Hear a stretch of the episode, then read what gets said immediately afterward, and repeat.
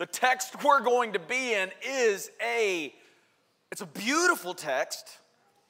Beautiful, strong promises God makes to Moses. So that part of it's good, but there is a lot of human weakness and frailty found in Exodus chapter 6 as well. If you don't know already, you're going to know by the end of this sermon, we are not a health and wealth prosperity gospel church. We are going to dig deeply into, you are going to feel the heaviness and the weightiness this morning of being in a dark place. We're going to see Moses in a very dark place. One of the things I love about preaching through books of the Bible, we don't get to skip anything like this.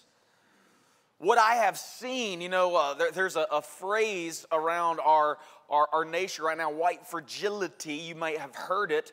We're definitely not going to talk about that this morning, but I do want to talk about Christian fragility because so many churches don't dig deeply into texts like this. When Christians do experience suffering, when they do experience pain and hardship in life, sometimes they don't know what to do with it. They feel like they're doing something wrong. They feel like there's something wrong with them. They feel like God is punishing them. They don't know how to act. They don't know how to pray. But moving through a text like this hopefully will bring some normalness to those dark nights of the soul that we all suffer from time to time, as all God's people have. If you're in the room and you're like, I've never suffered, well, it's probably because you're like 18 and you've been a Christian for 10 minutes. If you haven't suffered yet, suffering is coming.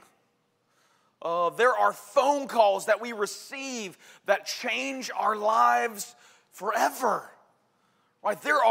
Human life is hard life on planet Earth, and suffering is a part of the Christian experience, and that's what we're going to dig into this morning. It is for our good and hopefully for our encouragement this morning. So before we even get to Exodus chapter 6, turn with me to Jeremiah chapter 20, and I'm going to pray. And because of the weightiness of this sermon, I'm going to do my best to make short work of it. We're supposed to get through most of Exodus chapter 6, but we're going to skip the whole genealogy part. Just know for you, those of you in small groups, and when you're reading that genealogy, that is there just for the recognition of Moses and Aaron, that they are part of the Levitical tribe of Levi. That's why that genealogy is there. It's not for any other purpose. So, Jeremiah chapter 20, let's pray and we'll get started. Father, I love you. Thank you for everything that you do. Thank you for the men and the women you've already encouraged in the 8 a.m. service. Father, I pray you would encourage the rest of us in this service and at the 11:30 through your word, your God-breathed word. It's all important. It's all here for a reason. May we soak up your word this morning. Build us into stronger men and women of God. It is in Jesus' name. And everybody said, Amen. Jeremiah chapter 20, we're going to start in verse 14 and 15. Then we're going to read 7 through 9 really quick of the same chapter. Just to give you some context on who Jeremiah is and what's going on. Jeremiah was called, most of you know those great passages. Jeremiah, when he was in his mother's womb, God called him to be his servant. He was born the prophet of God, with the words of God being put in his mouth to speak. Now that sounds glorious and glamorous, doesn't it? But sometimes God puts words in your mouth and asks you to speak them that you don't want to speak because it's not a popular message, and it certainly doesn't make you popular. God speaks these promises to Jeremiah, tells him to give them to the people, and in chapter 20, he is bound by his own people, placed in stocks. The whole community is throwing fruit at him, and they're terrorizing him. He's hated by all of his own people because of the word of the Lord that he has spoken. Jeremiah is going to see Jerusalem razed by Babylon. Not only is he imprisoned now by his own people, but there's coming a time he's going to see the temple burned to the ground. He's going to see God's people taken off into exile by the Babylonians. There's a reason we call Jeremiah the weeping prophet. Did you know there is a book in the Bible called Lamentations? How many of you know that's not a Ren and Stimpy episode? Happy, happy, joy, joy. No, Lamentations is a word that means what it sounds like. And it was Jeremiah, the weeping prophet, that wrote this because he knew he was speaking truth, but all he could see was devastation around him, which is what causes him to write things like this. Sometimes God calls us to live in times in which we do not want to live. Some get to live in golden ages. Others get to live in ages of exile and devastation. Jeremiah in verse 14, "Cursed be the day on which I was born."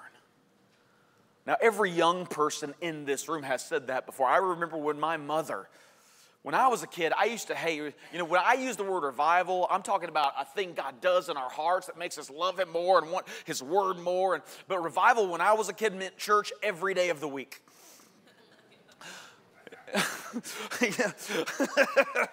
It meant every night. You didn't get to come home from school and play G.I. Joe. No, you had to take a shower and get dressed up and go to church. I had a drug problem when I was a kid. I was drugged to church. So my mom, I hated revival. I'd come home and mom would say, "Okay, we got to clean up. We've got church tonight." I'm like, I wish I was never born. We've all said that in those ways, but I mean, this is real. This is real pain. Jeremiah really wishes, and some of you in this room, you've been there. You've said it not as some kid who just didn't want to do something he had to do, but you've said it as an adult, suffering under the hardships of life and life becoming so great and so much where you just wish you didn't exist. You wish you never had been born. Jeremiah identifies with you. There's nothing wrong with you. God's people throughout different seasons feel this way because of how life can be. "Cursed be the day on which I was born, the day when my mother bore me. Let it not be blessed. Cursed be the man who brought the news to my father. A son is born to you, making him very glad." Go back to verse 7, 8, and 9. And again, to set up Exodus chapter 6, Jeremiah, the prophet, the man of God. See, some of you don't know. When you're angry with God, when you feel like he's let you down, when you feel like he's abandoned you, Christians, they don't know what to do with those feelings. But you're not the first. Jeremiah looks at God and says, "You have deceived me. You are stronger than I, and you have prevailed. You have beaten me. I have become a laughingstock all the day. Everyone, this message you gave me to give to your people, they hate my guts because of it.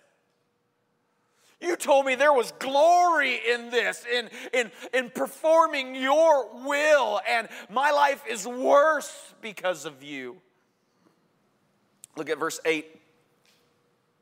"For whenever I speak, I cry out, I shout, violence and destruction. For the word of the Lord has become a reproach, a derision for me all day long." Jeremiah, in this moment of darkness, in this pit valley moment, this low point in his life, he's like, "Your word is bad for me." Have you ever been there? What do we do in times like this? Have you ever, in verse 9, Jeremiah's like, "I'm done. I'm out. Tapped. I'm out." He says in verse 9, if I say I will not mention him or speak any more of his name. I don't want to do this anymore. But something happens. There is in my heart, as it were, a burning fire shut up in my bones, and I am weary with holding it in, and I cannot. Jeremiah, the sentiment he's trying to make here, you've deceived me. I'm obeying what you say. My life is getting worse, and I want to be done with this. But every time I try to walk away, I just can't, and I have to come back and speak the words that you have put inside me. I've got nowhere else to go. It's that thought right there I want you to hold on to as we move to Exodus chapter 6. I feel betrayed and abandoned. My life is worse for obeying you, but I got nowhere else to go. Every time I try to turn away, I'm drawn back to your word. This is where I want to ground us for the hardships and sufferings that we're going to face being human beings on planet Earth. Exodus chapter 6. And let me just read the last two verses of chapter 5. Again, that was Jeremiah, but here's Moses. Moses doing what God told him to do, and did not get the outcome he expected. God said, go and tell Pharaoh to let the people go. And so Moses goes and says this, and he doesn't let the people go. Yahweh says, Pharaoh says, who is Yahweh? I don't know Yahweh. Why should I do anything, Yahweh? I'm in charge here. I'm the one on a throne. You're the one making a petition to me. I'm not making a petition to you. I'm in charge. And so not only are God's people not free at this moment, but Pharaoh puts his thumb down hard and presses on them and makes their job harder than it was before. Moses went before Pharaoh, which is why Moses says in verse 22, Moses turned to the Lord and said, why have you done evil to this people? Why did you ever send me? For since I came to Pharaoh to speak in your name, he has done evil to this people. And you have not delivered them at all, like you said. Moses is in a bad place. Moving into Exodus chapter 6, notice God goes into great detail to try to explain to Moses why he's not evil and why he's not done evil. And he takes several sentences and paragraphs to defend himself and his holiness and his purity in his decision-making for his advancement of his will in the world. Yeah, no, that's not what God does. God doesn't even respond to Moses' accusations at all. Why? Because God knows Moses. God created Moses. God knows Moses doesn't see the big picture and that his accusations are worthless because God knows who he is. So he doesn't spend time answering Moses' questions. He just comes back in and tells Moses what to do next, what's going to happen next. Chapter 6, verse 1, but the Lord said to Moses, now you shall see what I will do to Pharaoh. Moses had to be rejected by Pharaoh. We, reading some 3,500 years later, we need to see Pharaoh's reaction and his attitude. Listen, God is fixing to bring a hammer down upon Pharaoh. And so many people would say, well, God shouldn't have done that. That was me. No, that's why we've seen chapter 5. We've seen the arrogance of Pharaoh. We've seen how he rejects the mercy, rejects the compassion of God, rejects the opportunity for repentance and to do things God's way. So he deserves everything he's fixing to get. Look, you wouldn't be human if you didn't still feel sorry for Pharaoh by the end of the 10th plague. When? What happens here in 6:1?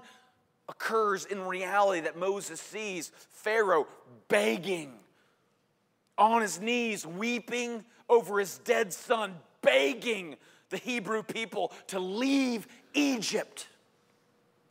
That's coming. God lets Moses know beforehand all that rejection had to occur. Now you're going to see what I'm going to do to Pharaoh with a strong hand. He, being Pharaoh, he is going to send Israel out. And with a strong hand, he, Pharaoh, will drive them out of his land. He wants you here now, but in a couple plagues, he's not going to want you here any longer. He's going to do everything he can to move you out. Verse 2. Now, verse 2 through verse 9, these are power. We gotta settle here. We got to get this in. Even though we're going to end in a much darker place, hear the promises of God. And I'm going to ask you to underline several things as we read through this. God spoke to Moses and said, I am the Lord. Now, this phrase in this way happens 15 times from 6:2 through the end of Exodus. The first time it happens in this exact way in Exodus. But 15 more times we're going to see, I am the Lord. It's a statement that comes after Pharaoh's rejection, after Pharaoh saying, who is the Lord?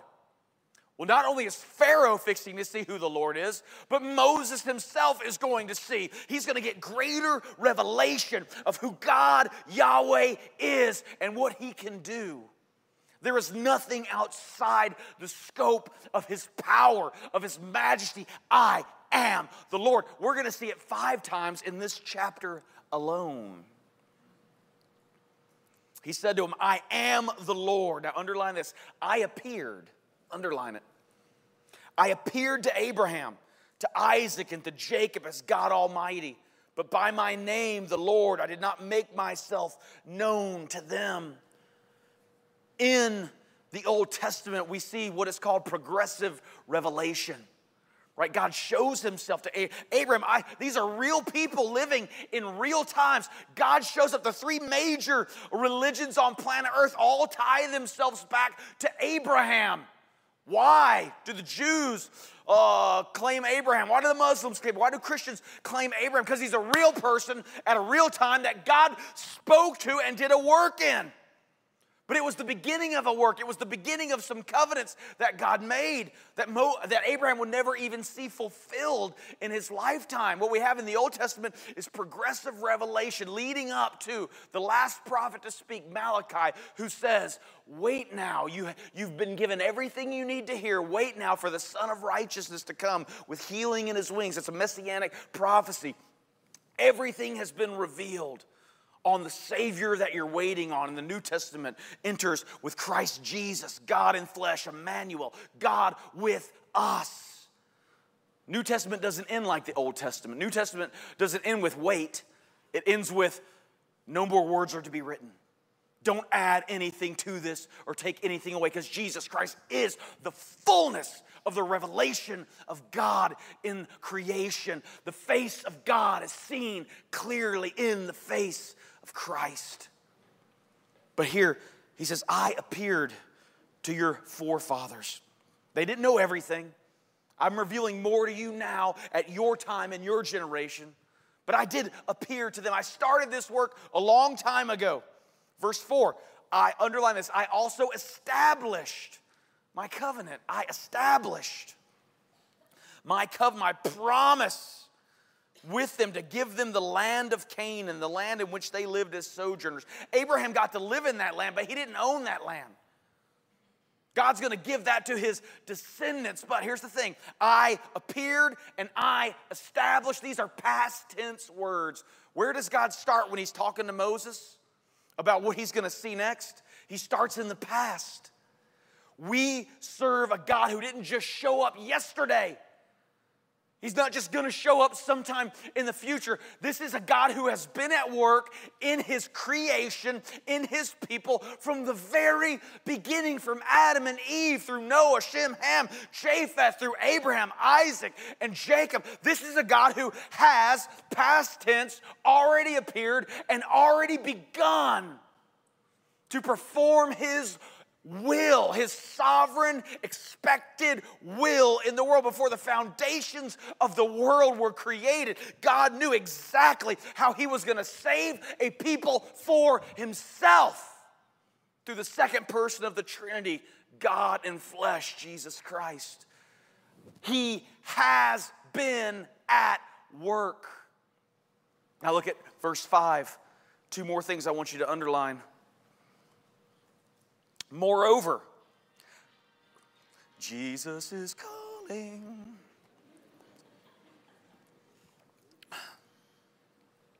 Moreover, underline it, I have heard the groaning of the people of Israel, whom the Egyptians hold as slaves. And, underline it, I have remembered my covenant. God appeared and God established in the past, but right now in the present, God is hearing the groans and the prayers of his people. And he is right now remembering the promise that he has made. The Bible is full of verses. Listen, if you're in the room right now, God's been at work. Before you were a gleam in your father's eye, God was at work in generations past, leading up to this time, leading up to your life, leading up to right now. God is not surprised by the chaos that surrounds our world. God's not surprised by wars happening in foreign countries. He has been working his will out generations past, leading up to right now, and he knows where you're at, and he hears. His ears, Scripture teaches, are attentive to the prayers of his people. His eyes are looking to and fro as he remembers the promises he has made, promises to save and deliver his people. Right now, God has been at work. And right now, he is at work. You are not lost. You may feel lost, but you are not lost to him. He knows exactly where Moses is. He knows exactly where you are. He is the God who works in the past. He is a God who works right now in the present. That's why Paul speaks of salvation in three tenses. I have been saved. There was a time when the gospel became real and we accepted Christ as our Savior. That time is in the past, but Paul says we are being saved. Right now, you and I, we are present tense, being saved by the blood of Jesus Christ, our Lord and Savior, his perfect life, his sacrificial death. We're being saved right now. And Paul also says, and we will be saved. Whether it's in our death or whether it's in, if we get to live to see the return of Christ, the second coming, there will be a final salvation. That we're not glorified quite yet, but glorification is just as good right now as it will be because we know God's word is true. His promises are yes and amen. So we've been saved. We're being saved. We will be saved on that day. Now, watch this in verse 6. Verse 6 through 8. We're going to see 7 big future tense statements about what God will do in the future. I will, he says, 7 times. We're going to read it all. I want you to underline each time. Because God has been working, God is working, and God will continue to work to make his covenants certain in our lives, the lives of his people through his Son, Jesus Christ. But even in his Old Testament people, God is going to do some things. Now, if you've ever been to a Jewish Passover, a Seder meal, there are 4 cups of wine drank for each of these first 4 I will statements of God as an act of remembrance of what God did for his people in the Exodus from Egypt. One of the funniest things I read in my commentaries this week is someone asked, this is like 1,000 years, someone asked a famous rabbi, why don't we drink a cup of wine for all 7 of the I will statements? And the rabbi just smiled and looked at him and said, 4 cups of wine is enough for our celebration. Translation, if you drink 7 cups, there's no more celebration. You're not going to be able to leave the table. So the first 4 is enough. Verse 6, say therefore to the people of Israel, again, I am the Lord. And, underline it, I will bring you out from under the burdens of the Egyptians. And, number 2, I will deliver you from slavery to them. And 3, I will redeem you with an outstretched arm and with great acts of judgment. 4, I will take you to be my people. And 5, I will be your God, and you shall know that I am the Lord, your God, who has brought you out from under the burdens of the Egyptians. And number 6, I will bring you into the land that I swore to give Abraham, to Isaac, and to Jacob. And finally, 7 times, I will give it to you for a possession. I am the Lord. 7 big promises, 7 huge statements. I'm going to deliver you. I'm going to bring freedom. I'm going to make you my people. I'm going to be your God. This land I promised is yours. I will, I will, I will, I will. Couched. He begins these 7 I will future tense statements with I am the Lord. And right in the middle of these statements, he says again, I am the Lord. And right at the end of these 7 statements, he says it one more time. I am the Lord, using his name to seal these 7 promises made to Moses that we know from the rest of the book. God fulfills each and every one. God always does what he says he's going to do. Praise God, right? This isn't that bad of a sermon. Verse 9. Right? You would think, what more does anyone need? Man, it's a bad time. Moses obeyed God. It didn't go the way he expected. How many of you know, you've been around long enough to know when we obey God, it kind of never works out how we expect. God is always showing himself strong in our weakness, in our misunderstanding and not understanding. God loves to put us in places where our weaknesses are exemplified so that he can then come down and everyone present knows it was the Lord who did the work and not the man or not the woman. Amen? That's why God does the stuff he does. He's not going to share his glory with anyone. He wants everyone to know it is he who moves the mountain. It is he who brings fire from heaven. It is he who parts the sea. Moses is completely unable to do any of these things apart from God Almighty, Yahweh, the Lord. So God just says, I've been working, I am working, and I'm going to do these things. You've got my word. I make these promises to you on my sacred personal name, Yahweh. And Moses went and told the people, and everybody believed, and they all sat in a circle, Indian style, and sang Kumbaya, and smoked a peace pipe, and everybody was happy.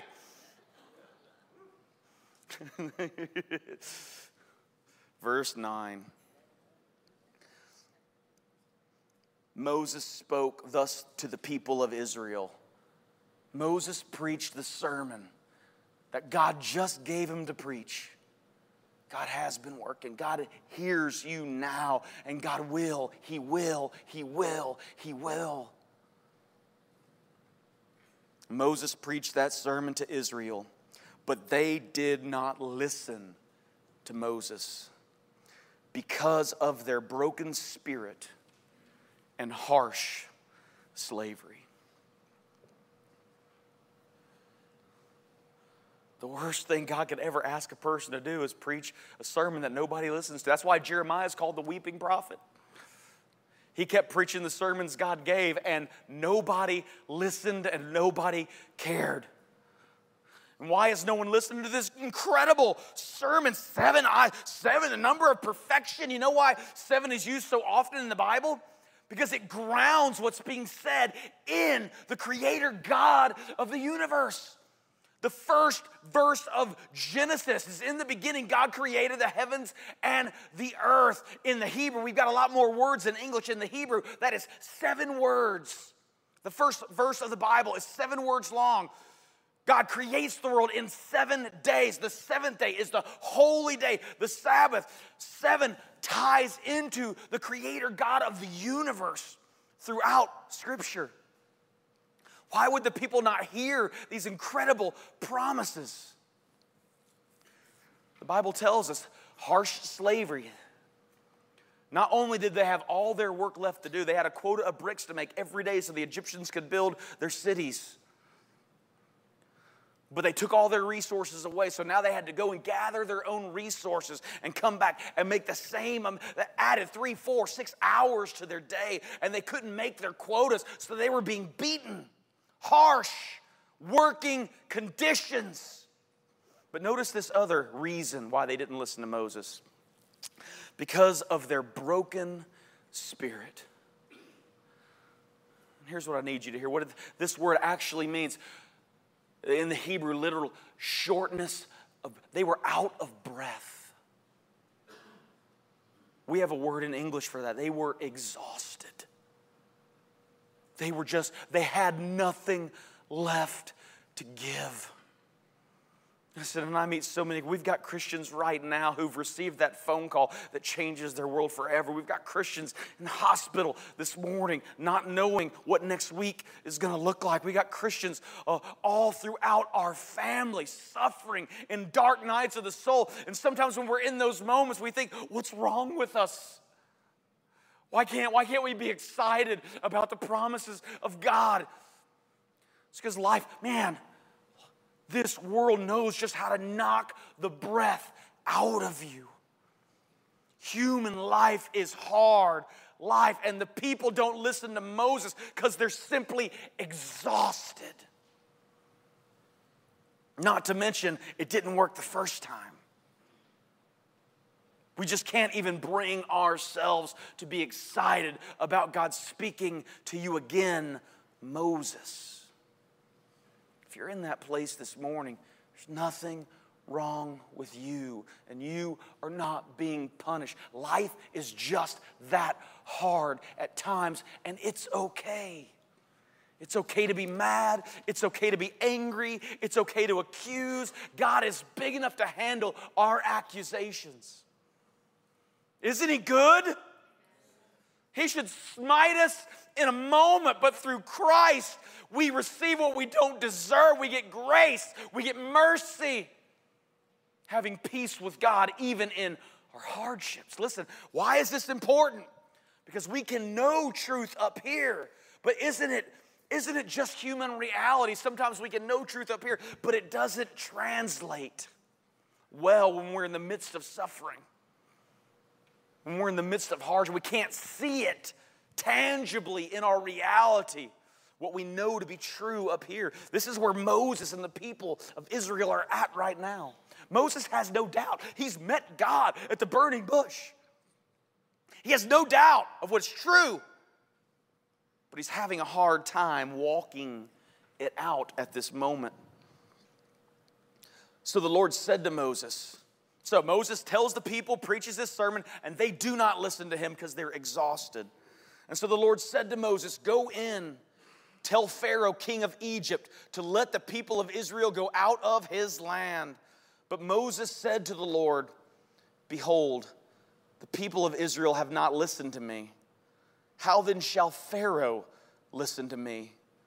For I am of uncircumcised lips. Now, you know already, Moses has a mental block when it comes to his own ability to speak. One of the 5 excuses he gave God back in chapters 3 and 4 is, I don't speak well.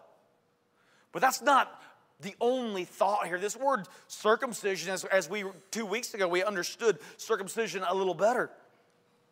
Circumcision is a sign. What Moses is saying is not just I can't speak well, but he's saying there is no sign in my words. There is no way.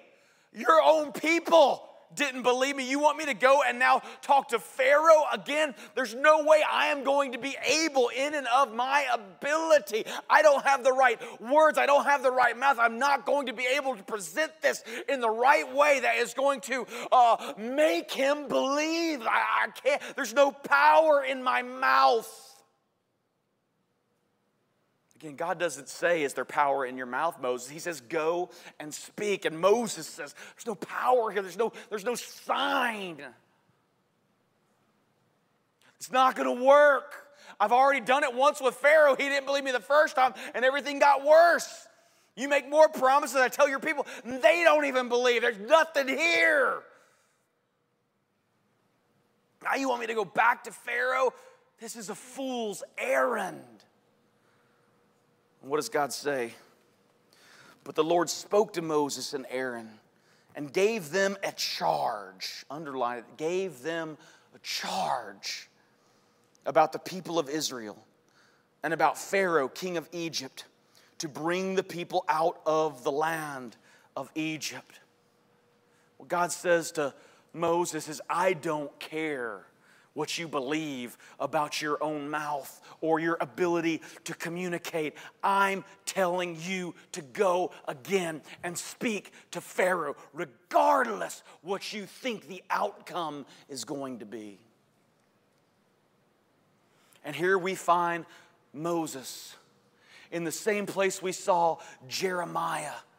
I want to just turn and walk away, but I just can't. I got to come back.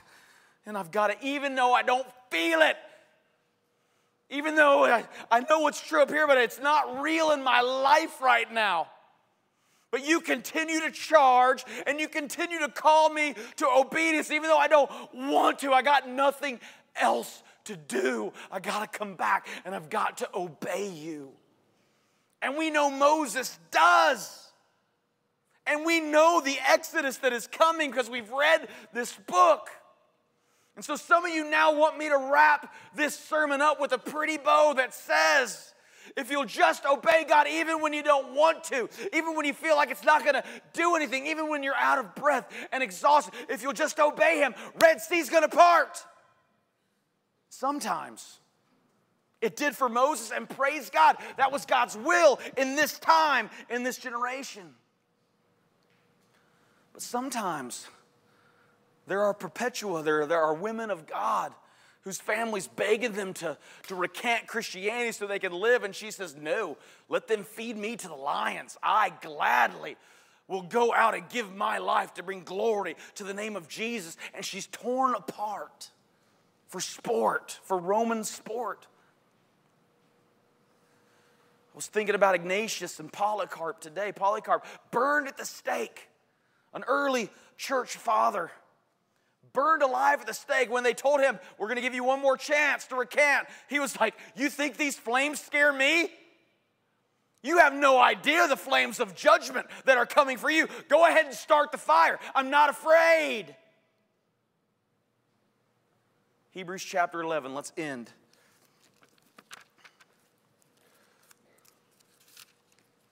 Here's the truth of the matter.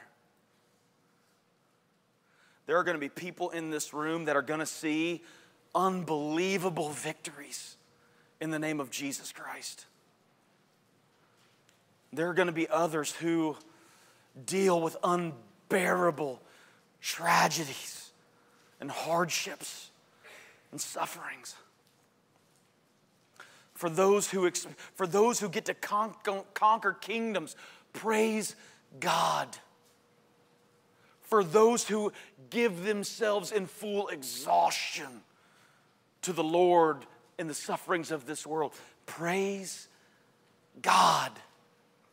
It's all faith. We don't know the future, but we know God. And whether we want to or not, as His people, we come back and we do what He says to do, whether we feel it or not, by faith. Starting in verse 29, Hebrews 11. By faith, the people crossed the Red Sea as on dry land, but the Egyptians, when they attempted to do the same, were drowned. Praise God! By faith, the walls of Jericho fell down after they had been encircled for how many days? 7 days. God of creation at work at Jericho. Stupidest military campaign strategy ever in human history. Imagine being a Joshua, being a warrior, knowing God's given you the land and you're ready to take it. And God says, okay, here's the plan.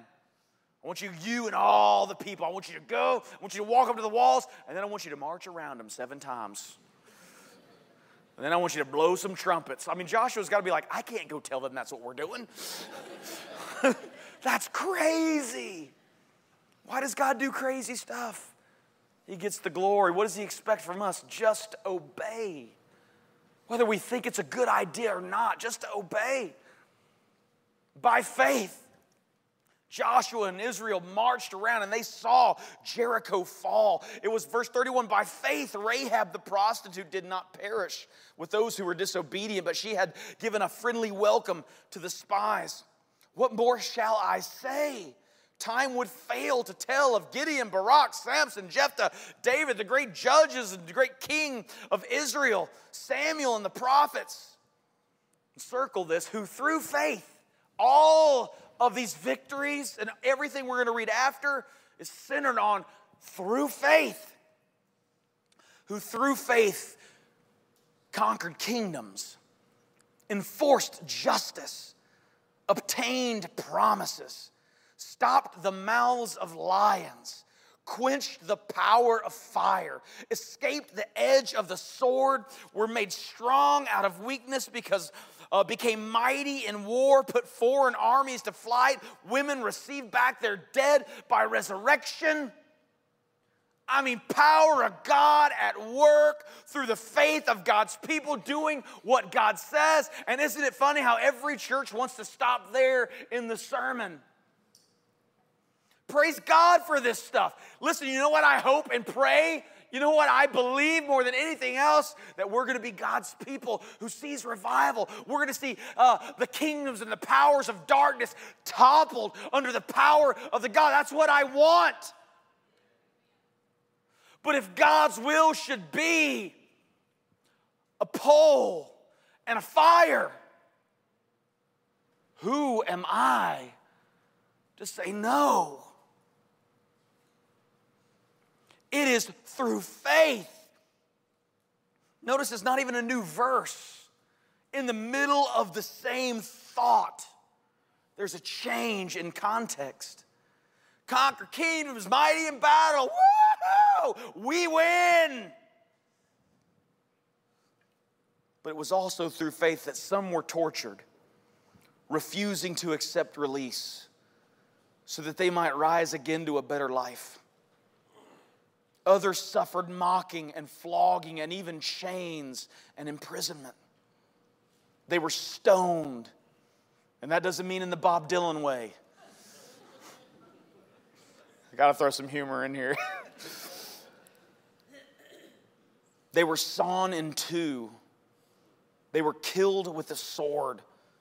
They went about in the skins of sheep and goats, destitute, having nothing, afflicted, mistreated, of whom the world was not worthy, wandering about in deserts and mountains and in dens and in caves of the earth. If you're ever at a place where somebody tells you the will of God is the safest place you can ever be, that person is a liar. Because being in the will of God is dangerous. It is our lives for him, and rightly so, because we have been bought with a price. Even in the hardships of life, even when, God, what you're telling me to do, I don't think is going to work. Even when you're just because of life, you're out of breath, you're just exhausted, you don't think you can take another step. We are called in obedience by faith to follow. We know the truth. God created all things good. We're the ones who sinned and ruined everything. We brought sin, death, hell, sickness into this world through our disobedience. So God came, living the perfect life that we have not, dying in our place for our sins, conquering sin, death, hell, and the grave. We know the truth. So even if we don't know the future, but we know the truth. So what do? Whether we feel like some of you are like, oh, let's go, I'm ready. Praise God for where you're at right now. Some of you are going, Brent, I hear you, but I just can't. I don't have it in me anymore. What else are you going to do? It's like Jesus and his disciples. You know, Jesus preached some hard sermons. One time he started talking about eating his flesh and drinking his blood. And what he was talking about was participation in the sufferings of his cross that he would endure on our behalf. But there was hundreds of people listening to Jesus' sermon that were just like, I can't deal with that. And off they walked. And then Jesus looked to the 12 and he said, are you going to abandon me too? And they said what each and every one of us who belong to God must say, whether we're on a mountaintop or whether we're deep in the valley. Like Jeremiah, wanting to walk away, but you just can't. Why? The disciples said to Jesus, where would we go? Only you have the words of life. Men and women of God, I don't know what tomorrow holds, but I do know who holds tomorrow. And it is by faith in our strength we go. It is by faith in our weakness we go. Not knowing the outcomes of our lives in this generation, but knowing that God is faithful. And even in our pain, he is working everything out for good to those who are called according to his name. His will go forth through his men and his women and his gospel that we steward, come hell or high water. Life is not a bed of roses, but God is there even in the pain. Be faithful, Christian soldier. Let's pray. Father, I love you and your word is power. I thank you for those who have already reached out this morning. Father, I pray there are many more in this room, God, that you have done in them exactly what needs to be done. Father, to encourage them to continue this walk as they follow you in the pains and hardships of this world. Lord Jesus, we pray for revival. We want to, in your name, conquer kingdoms and become mighty in battle. But Father, if that is not your will for us, and it is the sword that we will face, Lord God, give strength. And may we be faithful in those moments, like Polycarp and Perpetua. It is in Jesus' name we pray these things. And every Christian said, amen.